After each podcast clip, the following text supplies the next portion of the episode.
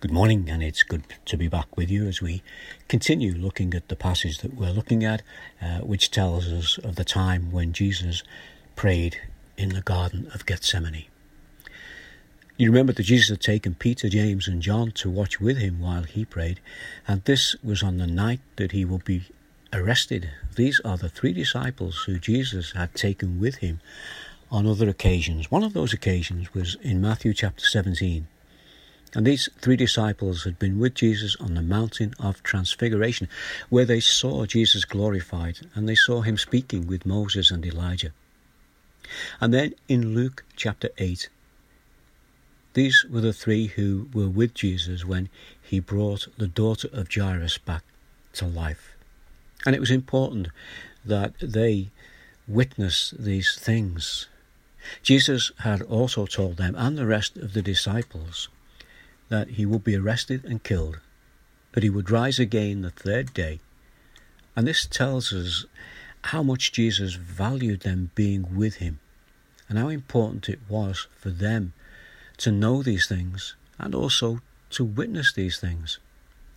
In Matthew chapter 26, the passage we've been looking at, verse 42 to 44, he went away a second time and prayed, My Father, if it is not possible for this cup to be taken away unless I drink it, may your will be done.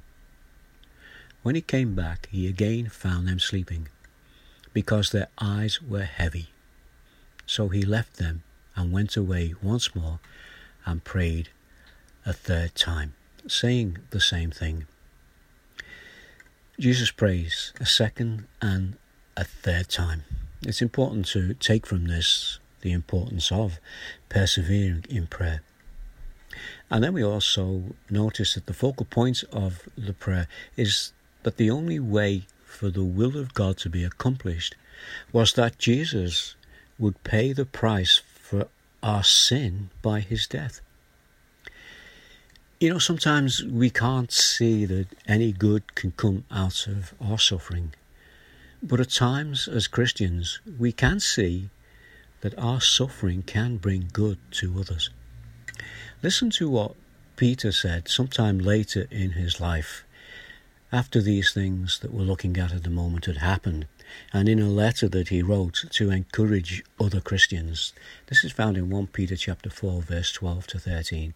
And he said this, Dear friends, do not be surprised at the fiery ordeal that has come on you to test you, as though something strange were happening to you but rejoice in so much as you're participating in the sufferings of Christ, so that you may be overjoyed when his glory is revealed.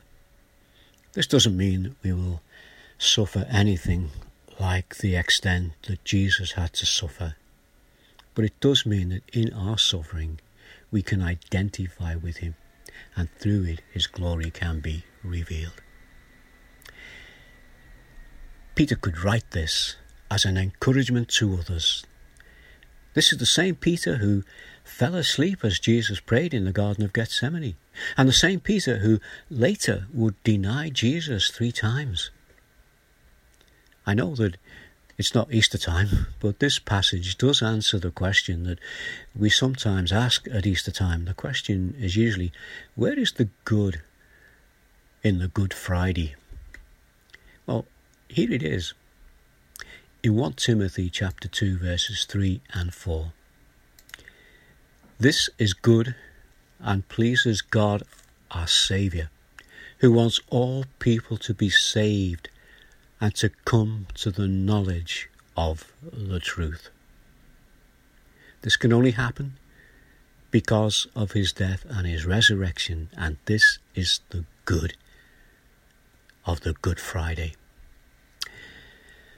We've been looking at uh, some verses from one of the hymns, and I just want to share another verse of that particular hymn with you now. And this is the verse A wonder of our wonders, that through thy death for me, my open sins, my secret sins, can all forgiven be. So, this is the good from it. Let me say that again.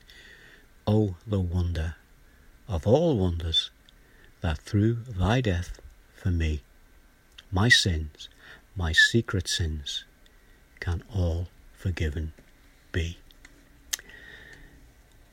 When Jesus came back and found them sleeping, and in this we see something of his compassion. The compassion of Jesus in his hour of greatest need. His friends have let him down, but he loves them, he cares for them, and he knows the troubles that are ahead of them.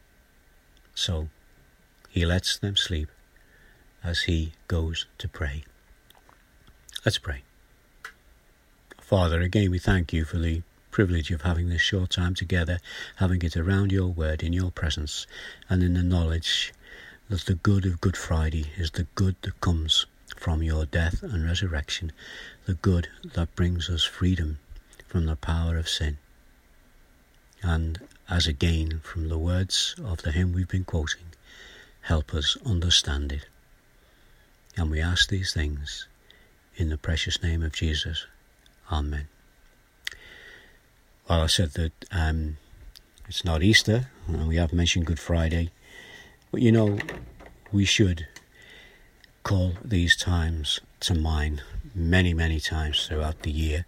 And some of the hymns that we only sing at Easter time, I think we should sing at other times throughout the year. So you probably know one called There is a Green Hill Far Away. Let me just share a line from that.